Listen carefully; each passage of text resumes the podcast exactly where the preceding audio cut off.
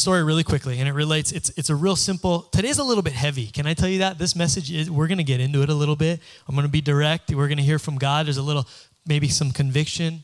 Maybe some healing is to come. Maybe a little bit of of thoughtfulness. Maybe a little bit of wrestling with a word that we're to hear this morning. But that's okay. That's a good place to be in. Um, we can't be light and fluffy all the time. Amen in our faith. We got to get real. We got to dig in here a little bit. But let me tell you this really quick story that, that God kind of gave me as just as a simple, kind of silly picture. But it's this. One of the things I like to do in my spare time, um, besides surfing, does anybody know what I like to do in my spare time? One of my hobbies, shelling. You guys are A for you, A for you, A for you. You guys pay attention. Okay.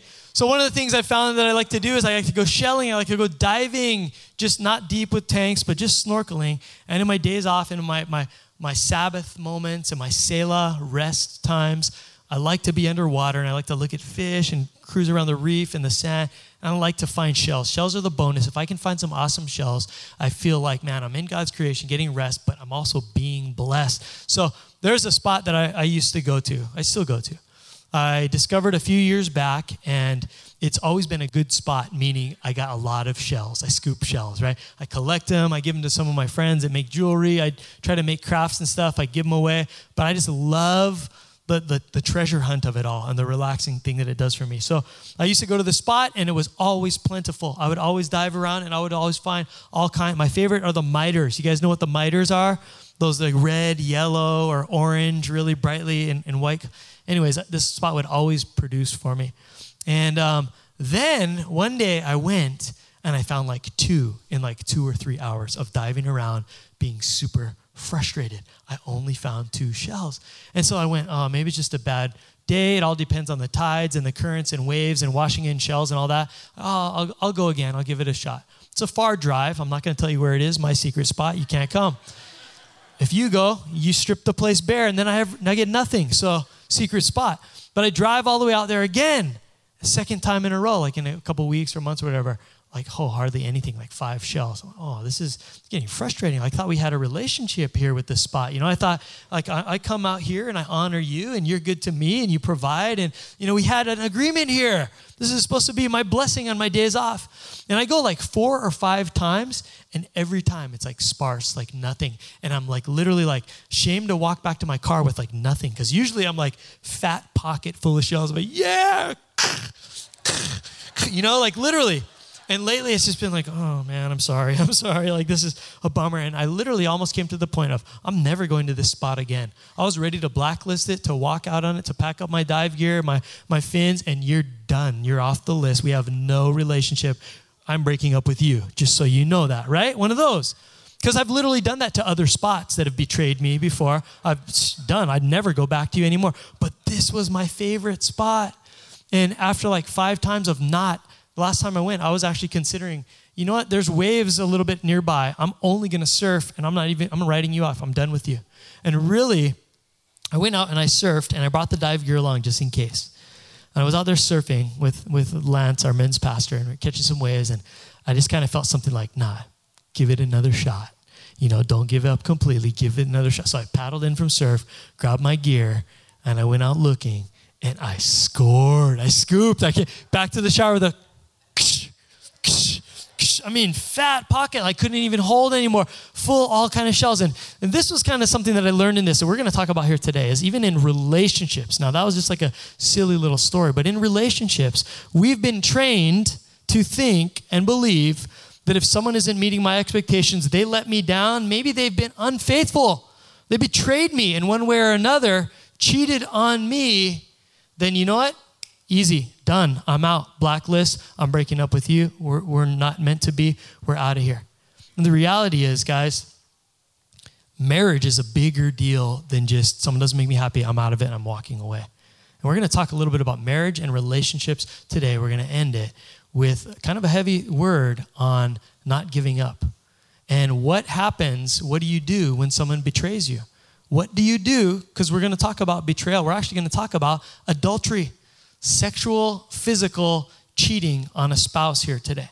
So, my sermon today can be about that, but I believe that there's other ways that we're unfaithful and we betray people in relationships. It may not be all the way the full deal with sexual betrayal, But it could be that we just start looking around, we get distracted, and we're just not so excited about our spouse anymore or the relationship, that friendship that we had. And maybe we do something to just kind of walk away. Maybe it becomes work is more important than this other person. Maybe becomes making money and success is more important. Maybe the kids are so much more important that you don't even have any more time or love or energy to give to your spouse. Maybe it's just a distraction with stuff you're looking at on the computer. It could be material possessions. It could be a bunch of things that are distractions, media, movies. I don't know what it could be.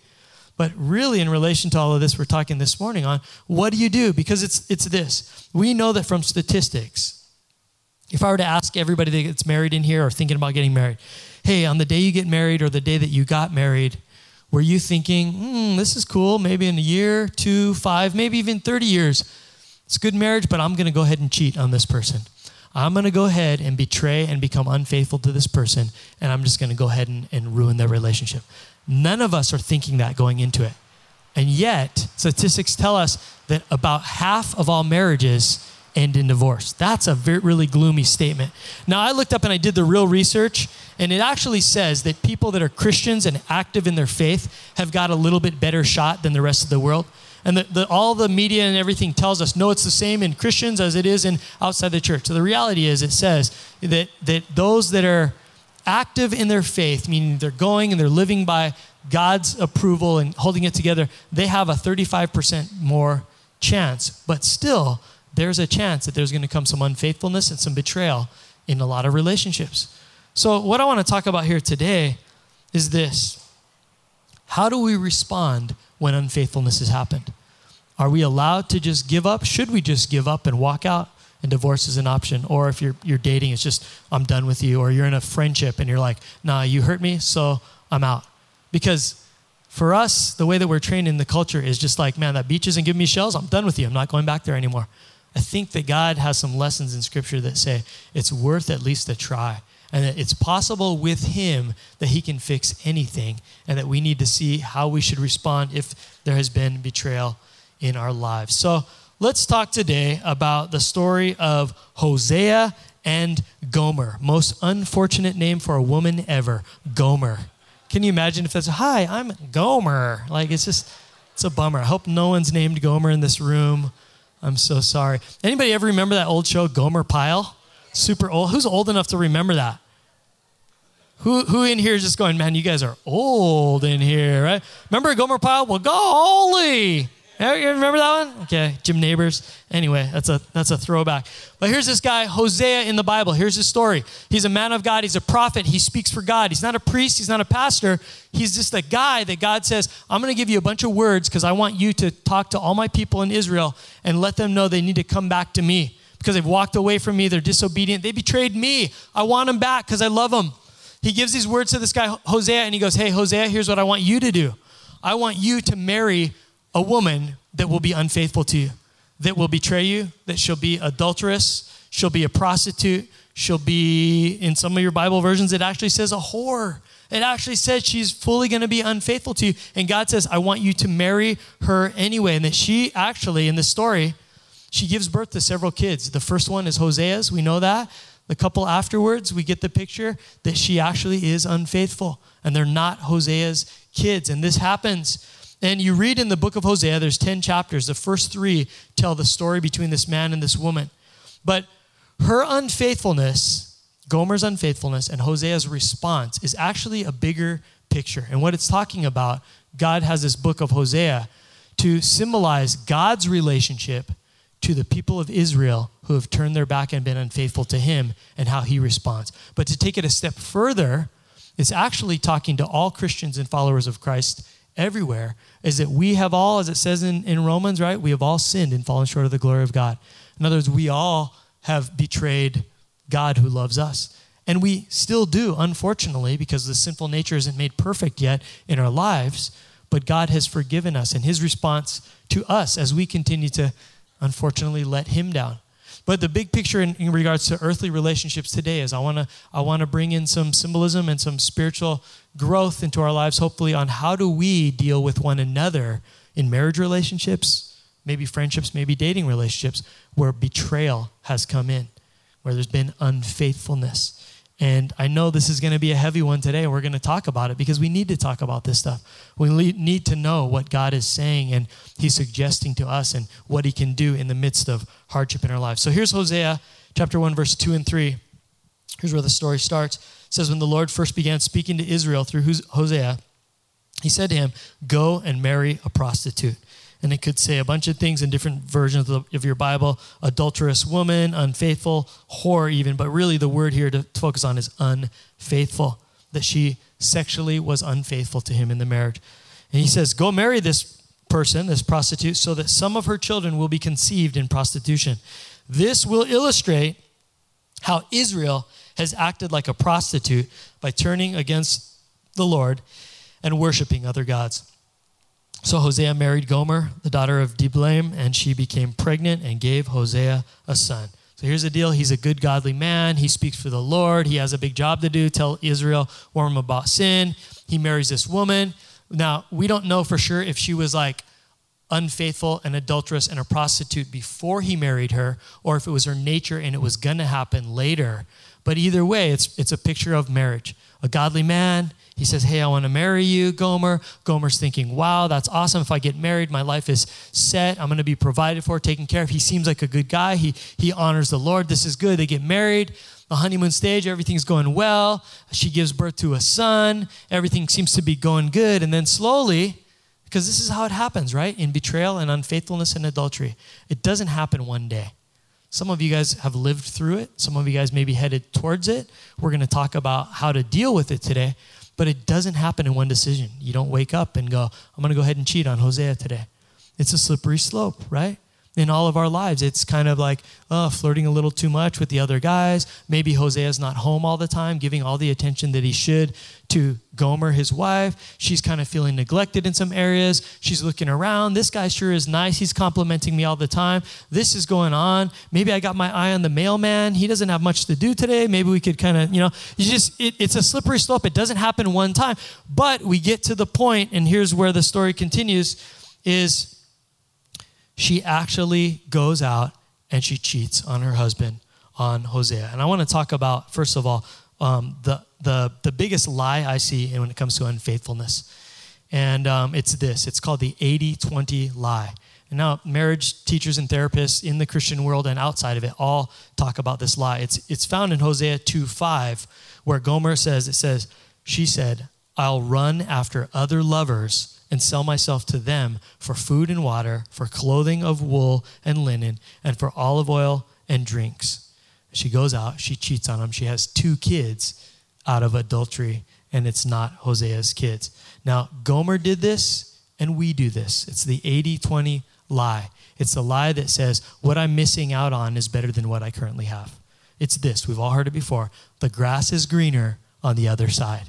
Here's the 80 20 lie that your spouse or your loved one that you're in relationship with can practically speaking only really meet up to 80% of your needs. That there's no perfect person that all of your expectations and your and your perfect needs and everything that you think of is going to be 100% we're just not perfect people like that.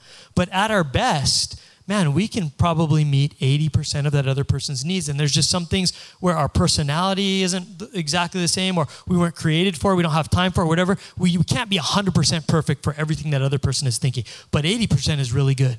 And 80% means that you share life with someone, that, you, that you've made memories together, that you can look in your eye photos and you've got strings of all these pictures of adventures and, and valleys and accomplishments and highs and lows and victories and, and all this shared life together. 80% is you married this person at one time because you loved them. Stuff might have gotten weird, but there's still love somewhere in there.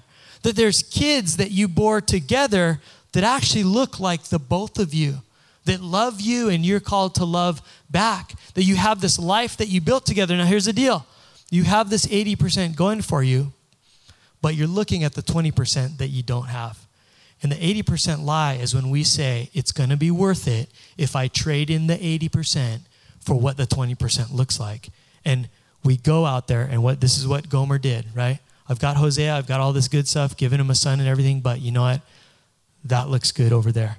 And this is the first warning, and to be careful, and this is why unfaithfulness comes in, is we choose to trade all of those memories, all of those photos on Facebook and Instagram, all of that life together for something over there that looks like, oh, but there's there's needs over there that that guy or that girl can provide that I'm not getting right now. And we we trade in and we screw ourselves up. Here's the thing you got to know if you're saying, well, the grasses look greener on the other side. You need to know this, guys, that there's weeds and poop in their grass too. Can I just say that?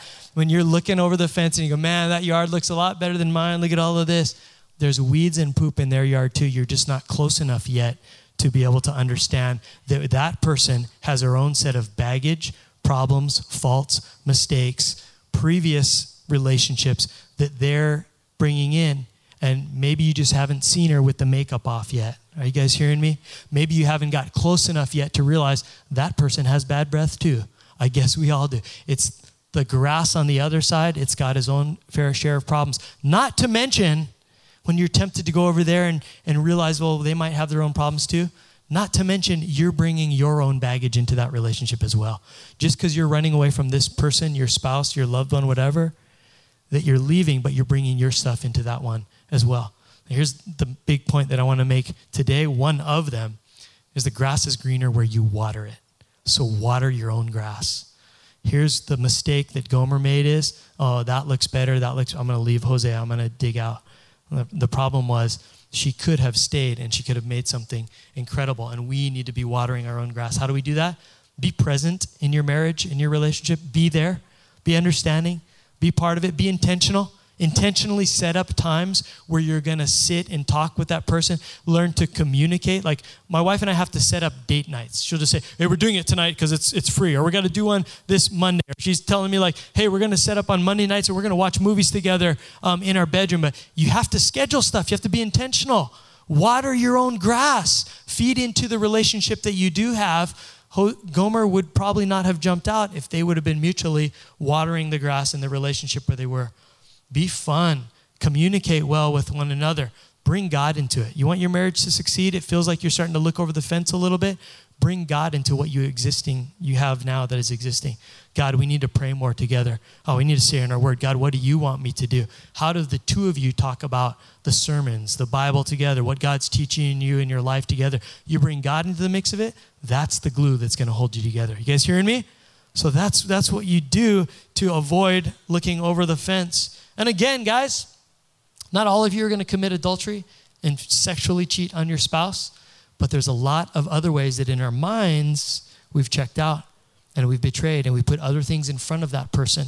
And we say, My career is more important. I don't, I'm just going to work 100 hours and I don't need to spend any time with you. Or we don't communicate, we don't talk. There's just so many ways that we do it in the small things, but small things, you guys know, can lead to big things later. So we need to be watering our own grass. Now, here's, here's the response because some of us in this room have or will be the victim of betrayal. Be the person who's like Hosea, who has been wronged. That someone that you love has screwed up and they've been unfaithful to you in some way, shape, or form, or maybe will in the future. And we want to talk about that right now. So how does how does Hosea respond to the betrayal and how are we supposed to respond? Actually, how does God respond when we are unfaithful to him? See, the reality is that, yeah, Gomer did that to Hosea, but God's using the whole book of Hosea to illustrate that my people who I love, who are called by my name, who I have relationship, they've walked out on me. And we're going to learn from the response. How does God respond to this? How did Hosea? How should we respond? Because some of us in this room here, we've been betrayed, we've been hurt, and we're the victim of something. So here's the first thing I want you to write down is you need to allow anger. Just write that down, real simple. Here's Hosea chapter 2, verse 8. After she's gone out and done this stuff, um, here's the idea of what's going on. It says, She doesn't realize it was I who gave her everything she has. See, the jilted husband, Hosea, God to us, us to our spouses, we have a right to be angry. You don't realize I was the 80% for you. I loved you. I was this. Yeah, I'm not perfect, but I was there says, It was I who gave her everything she has the grain, the new wine, the olive oil. I even gave her silver and gold, but she gave all my gifts to Baal, which is a false God. But now I will take back the ripened grain and the new wine I generously provided each harvest season. In other words, I gave you everything. You don't realize it. I'm taking stuff back now. Some of your freedom is being pulled back. I'm going to withhold the blessings that I gave you. I'll take away the wool, the linen clothing that I gave her to cover her nakedness. I'll strip her naked in public while all her lovers look on. In other words, you're going to have to come to an account for what you've done. No one will be able to rescue her from my hands. Here's the first thing that you got to understand Hosea is angry, and he has a right to be angry. Just like God is hurt and angry when we choose to say, Hi, God, I love you, but I'm going to live my life away from you. And I'm going to cheat on you with other things and myself and put other things in a place that you're supposed to have in my life. It hurts. God's bummed. Hosea's bummed. And let me tell you this right now if you've ever been betrayed in here, you have a right to be bummed. You have a right to have anger. Why? Because it's a righteous anger. Now, I'm not instigating and stirring up that you guys go out there and rage and be mad and get violent and all that. What I'm saying is this if you don't deal with the problem and you don't bring it to light, then you're never going to fix it and you're never going to process it. If you don't allow anger, I was in a in an argument with someone once, and I wasn't kicking or punching or throwing things or screaming or any of this, but I was angry because the guy I was talking to had clearly wronged me and hurt me in deep ways. And we brought it up and we're trying to have a discussion so that we can get to hopefully some reconciliation on the other side. But guess what? I'm hurt. And I have a right to be hurt because what you did to me was terrible. And so I'm going to tell you how I feel because I need to process it. I need to vent it so that you can see how bad it is, so that you can hopefully properly respond and we can work through this thing. Hosea has a right to say all of this stuff. God is hurt when we do this, when Israel did this stuff. That there's a time and a place for righteous anger. We have a right to be angry at sin. And when I was saying all this stuff to this person and they're going, hey, calm down. You don't need to get mad. Oh, look, you have an anger problem. I said, you hold on a minute right here. I have every right to be mad. This is an emotional thing. You've hurt me deeply. I have every right right now to express anger. And I want you to know from, uh, I talked to a therapist right after service this morning who does counseling for a living, and they said, That's so good. What you're teaching there is we can never deal with emotions unless we let them out. That the human body, mind, soul were designed so that we have to process and get the emotions out before we can deal with them. And so if you've been wronged in here, you have a right to be mad and to withhold some of the freedoms that you once have. I talk to couples sometimes like so and so is cheating, and so you know what? I'm mad and I'm not letting them, like, they have to unlock their phone and their computer for me to see everything. I don't want them going out with certain friends, all of that stuff. You know what that is? That's just normal consequences when you screw up. And if you are the person that failed, it should be your understanding that that's just going to happen. They have a right to be angry right now and hurt. And it may take years of processing before you come to a point of reconciliation and trust again, but you have a right to be angry. Are you guys hearing me this morning? Because it hurts us gravely when we bottle it up, sweep it under the rug, and try to just get by and go on with our own lives. You know, what you're internalizing rage, anger, hurt, betrayal. You have to let that stuff out. So I'm saying that Hosea, when he did this, he allowed it to come to light so it could be dealt with. I got my appendix taken out a few weeks ago, and I wanted to leave it in there and it was inflamed and it was going to burst. But I said, I don't care. Just give me antibiotics. It'll solve it. I'll be good. And the doctor said, um, Sorry, but we got to cut that thing out. I said, I don't want it cut out. It's going to inconvenience my life if I get it cut out right now. It's going to be messy. I don't want to deal with this. I'm supposed to be on fall break with my kids. I don't have time for surgery and for you taking a piece of my body out of my body. I don't have time for that right now. The doctor said, I don't care. It's going to be messy. It's going to hurt. It's going to take some time to heal but it's so much better when we get it out of you and you deal with it so that you'll be healthy from here on out. Are you guys getting what I'm saying in this? Is that unless you actually come to that place of going, I've been hurt, it sucks, I'm mad at you, you're never going to find freedom if you bottle it up and, unless you deal with it. So, first of all, there's a righteous anger. You would allow yourself to be angry and don't let the other person say, hey, calm down, you don't have a right to be angry. You do. It's just what you do with the anger. Remember, it says in Scripture, um, you can be angry, but in your anger, do not sin, right? You can come and say, hey, this is why I'm mad. You know what I found in reading all this week in different uh, articles and magazines about uh, counseling people who have gone through betrayal and unfaithfulness? And it said this in the non Christian ones and in the Christian ones. If the two people involved are more concerned about making it right, their relationship right, than they are about being right, then that marriage and that relationship actually has a great chance at reconciliation and overcoming the messiness and the hurt of unfaithfulness and betrayal. If you're committed to saying, I'm going to be angry, But I'm not going to stay angry. I'm not going to live in anger. I'm going to be angry at the sin, but I still want this thing to work because I think this has a chance. If both parties involved are more committed to the relationship than being right or being mad, then it has a great chance of surviving. So I don't know where you're at. Could be in, in here that maybe someone here has like been suppressing something. Or you've you've spoken out and then you've gotten chastised for it. You need to be able to vent and to get through it. But right away, after it talks about Hosea's mad, don't miss this. It basically is saying, don't stay mad. Just don't stay there. This is what I, I titled the sermon, if you see it, is don't camp out in the valley. No camping in the valley. It says in Hosea 2 14 and 15, it says, But then I will win her back once again. It's kind of crazy to think about that because she's the one that sinned. She should be winning back her husband. But here's what God is saying, what Hosea is saying I will win her back again. I'm going to be angry because I have a right to be angry, but I'm not going to stay angry forever. I will win her back again. I will lead her into the desert, speak tenderly to her there. I will return her vineyards to her and transform the valley of trouble into a gateway of hope. And if in your other versions of the Bible it says the valley of Achor, which is a real valley outside of Jericho, but it, it's called the word Achor means trouble. And he's saying, I'm going to go, I'm going to be angry, and I'm going to talk about it, but then I'm going to go and I'm not going to stay angry. I'm going to walk through the valley of the trouble so that I can get to the doorway of hope. Now, that's really heavy and symbolic right there because Hosea and Gomer were in the valley of trouble. But Hosea says, if I walk with God, I can walk through this valley of trouble I'm in into a new area of hope in my life. Here's what you got to understand is that God does that with us.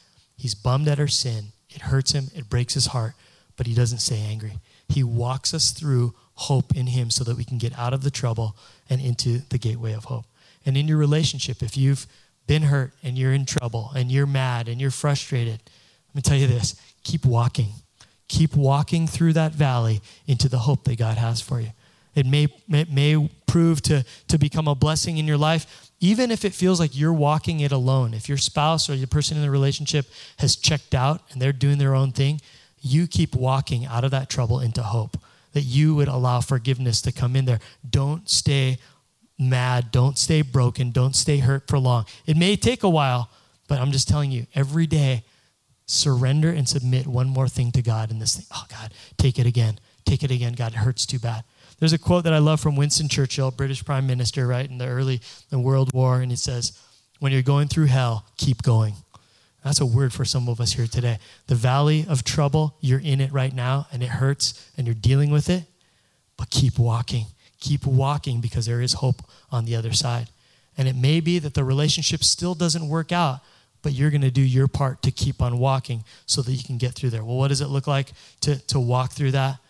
Well, hold on to God because only God can walk you through the trouble into hope. What does that mean? Well, it means you don't just sit there and stew and be mad and be angry and be sad and pity party and frustrated or whatever. What do you do? Look to God for hope. You can't find hope on your own. There's only one exit out of the valley of trouble, and that only God knows where that is. So get in your Bible, go to church, surround yourself with people that are going to speak life into you. One of the best things that you can do when you've been betrayed is not do it alone. I found this out by reading Christian articles, by reading the Word, by reading in psychology magazines and therapy and counseling. One of the greatest things that you can do is find people that have your best interests in mind and that are constantly, daily speaking into your life, speaking life, encouragement, helping you to walk through that so you don't have to walk it alone. Not to mention, you ask God, He's going to give His Holy Spirit to walk with you. And You're going to feel a peace that you can't understand and you don't know why, but God's going, I'm trying to get you to keep walking because I want to see you victorious on the other side. I know you've been wronged. I know it hurts, but keep walking through the hurt so you can walk to the hope. Amen? This is, is this a little bit heavy today here? I know it's heavy, but I, I believe it's so good for our, for our lives. Now, look, here's the next thing in Hosea chapter 3, verse 1. It says, Then the Lord said to me, Go and love your wife again. Wait, she's committing adultery out there. She's cheating on me. She's, she's hurt me beyond words. God says, Go and love your wife again, even though she com- commits adultery with another lover. This will illustrate that the Lord still loves Israel, even though the people have turned to other gods. Now, here's how the story ends Hosea actually listens to God, obeys, and you know what he does? He gets his own money together and he buys his own wife out of prostitution. she's in the business of selling herself. He gets the money and he buys his own wife out of prostitution and brings her home. And he loves her and he forgives her and he redeems her. You think about it. We're going to be taking communion a little bit later here today. Isn't that exactly what God did for us? We've been adulterous. We turned away. We've been unfaithful. We've been living lives for ourselves. And God goes, you know what? I'm going to buy them back with the price of my own son on the cross at Calvary. And he's going to go down. He's going to die on that cross. He doesn't deserve it. He's going to take the hit so that they don't have to. I'm going to buy them back so that I can have relationship with us. It makes it hard for us. We got to come to terms with this. When we consider in our heads and in our hearts communion and what that means, we've been unfaithful and God's buying us back. It makes it pretty hard for us to continue on holding a grudge against someone in our lives that has wronged us and not to at least begin to explore the hope that possibly with time, with maybe counseling, with a lot of communication, whatever, that there actually could be hope to redeem that which was once broken and turn away. Now, please hear my heart on this. I'm not saying that everything is going to be successful because there is sometimes when in your love and your forgiveness and winning that person back, they're not going to choose to receive it and they're not going to choose to reconcile with you. I'm very aware of that. And I know that some of you have been in that situation or are walking through that. But what God requires of me and of you personally is that you would do your best to understand the love and forgiveness that God has shown to me, that I can at least try my best to offer that to someone else. So it doesn't mean, guys, that you just love, love, love blindly and you let yourself become a doormat it doesn't mean that you allow the unrepentant, repetitive sin to keep going on in, in your life towards you and against you. If there's a, abuse or something like that involved, you definitely do not have to put up with it. But what the Bible is teaching us is the best of your ability that you could show the same love and forgiveness towards others that God has shown for you. But they don't deserve it. They totally wronged me. What do you think God is saying in heaven? They don't deserve it. They've wronged me, but I love them. In fact, I put money, I put my son's life on the line because that's how much I love them. That's a heavy, that's a heavy calling on us. So you can't do it, I think, on your own. You've got to ask God to help you on this one. And guys, forgiveness is not the same as trust. It's not the same as reconciliation. Here's what I believe. If you can learn to forgive someone else, you're setting yourself free that you don't have to be caught up in the bitterness and junk and uh, feelings anymore. You walked through the valley of trouble to hope. You get forgiveness in your life for that person. That doesn't mean that they're a good person. That means you forgive them and you set yourself free. Are you hearing me? They wronged you and they did, and they'll face consequence. They have to deal with it, but at least you're getting yourself free. That's why I think forgiveness is awesome, but it's the first step. Because if the other side, it takes two to tango, right? If the other side isn't repentant and owning up to what they've done, then that marriage, that relationship still might not work out. Can I be that blunt to say that? Because it takes two people together, coming together. That's what the relationship's all about. But you do your best to go, you know what? I don't care. They've done all this. I'm just going to forgive them because God forgave me. And it's probably not going to work out because that person still is not turning. They're not coming back. And no trust can ever be built up. But at least for me, I'm going to set myself free with forgiveness. I hope this can set some of you guys free here today. Forgiveness is at least the first step. Maybe the trust will come in time, years of walking through relationship and counseling with this other person. Maybe it'll never come and the marriage just isn't going to work out. But you be accountable to God to say, God, with the love that you've shown me and forgiven me in my life, I'm going to at least offer that towards other people. You guys get that here today? I'm not expecting that forgiveness instantly equals trust and your marriage is a shining example and it's back to normal. That takes time. Grace is a process, but it's got to be both people involved. You do what you can. Then here's the last point that I have is at the end of Hosea in chapter 10. It's actually a word for our relationships. It says, Plant the good seeds of righteousness, and you will harvest a crop of love. Plow up the hard ground of your hearts, the sin, the brokenness, the unfaithfulness. Plow that stuff up. Get through the troubled times. For now is the time to seek the Lord that he may come and shower righteousness upon you. You know what he's saying? Ideal situation here is you invite God into your relationship. You do things God's way, you plant the good seeds of righteousness, and you'll harvest a crop of love. But if there is hard ground, that you work through it. You don't camp out in the valley of trouble. You work your way through it so that you can seek the Lord and come to that door of hope on the other side. that the only time you look back when you've been someone that's been hurt and betrayed, the only time you look back is to remind you of how far God's brought you. You don't look back to go, well, you, you know, you still do this back then. We got to get over that bringing the stuff up, the past up, because the past is the past. We've walked out of that valley. We've walked towards hope. Well, if you've been hurt, you have been hurt. You have a right to be angry, but at some point, you got to walk out of that because God wants healing and freedom for your life. And that person has to deal with consequences, but you are not the one to keep bringing it up and being reminded of that place because all you're doing is going right back to that valley of trouble and camping back down in it again right? If there's someone from that valley saying, hey, remember here, you want to come back and visit? You take the postcard, you look at it and go, I remember when I was there, I'm never going back there again. And you throw it and you move on with your life and move forward in the relationship. It's only going to hurt it if you keep looking back. Here's what Jesus said about looking back. And I love this. He says this in Luke chapter 9, verse 62. Anyone who puts a hand to the plow, right? We're talking about plowing through the hard ground and the troubles in our lives. Anyone who puts a hand to the plow and then looks back is not fit for the kingdom of God. Don't bring that old stuff up. If you're in a place right now where you're going through it, go through it. But as you start to get through it, don't go back camping in that valley ever again. Leave that valley behind. Let God bring into bring the healing, help him to allow you to forget some of that stuff. Here's the thing that I do know about looking back sometimes, and this is the, the thing that I say about scars. You know, we get scars on our body and stuff like that. The scars are awesome if you understand the value of the scar because it's a reminder that you look back that God healed something that was broken in your life. And that if the only time you're looking back at a betrayal or unfaithfulness is to remind you of what God did and the restoration that He's brought, then that's okay. But if you're looking back to go open up that wound again, don't do it. Don't look back. This is practical stuff here today. And I want to pray with you guys here today because I believe it's practical for all of our lives whether you've been betrayed, whether you've been thinking about betraying. You guys know that Ashley Madison website, right? The, the big hack that happened. Ashley Madison website where everybody was going in to say, Do you want to have an affair? And people would click on and go, Yes, I'm interested. Show me how to have an affair and cheat on my spouse. Well, the website got hacked. 30 million people across America had clicked on and had either had an affair or were at least thinking about it and now all their names are coming out and exposed. There's a lot of a lot of craziness that's being stirred up in a lot of marriages out there and a lot of talks that people are having to have. But there's that many people that are out there at least thinking about it.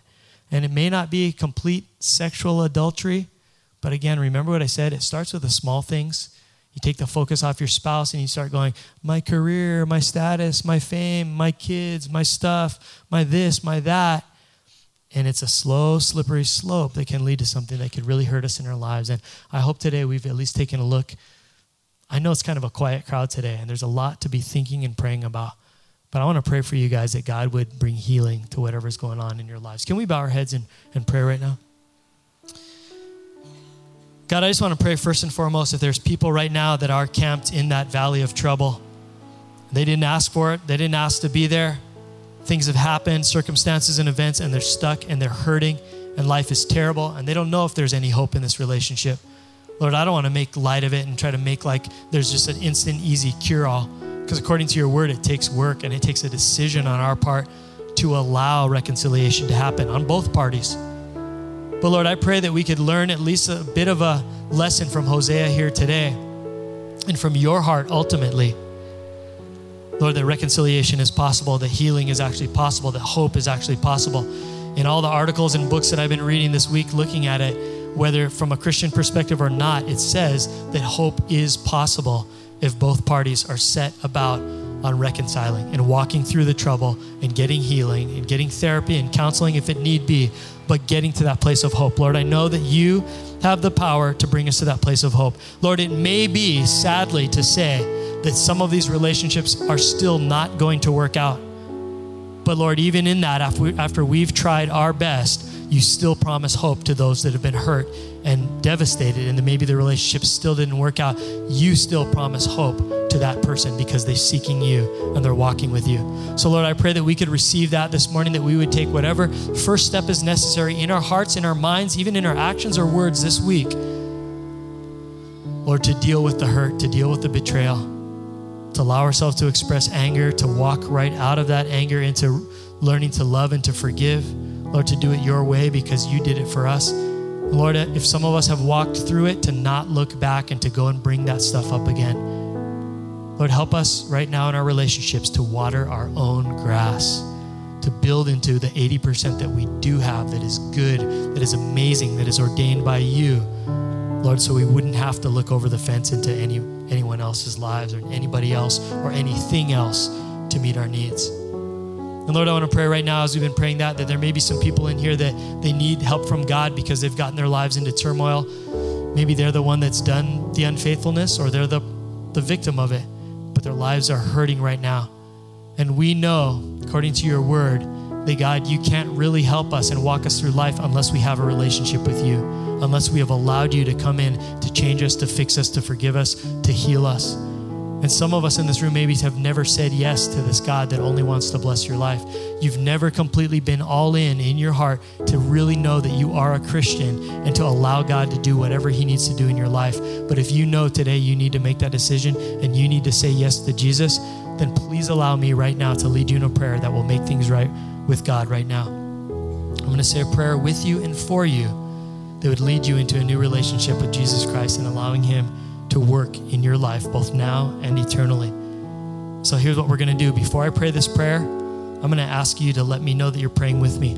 I'll pray the words out loud. I'm going to ask you to pray them in your heart of hearts to God. He hears you, He judges you on your heart right now.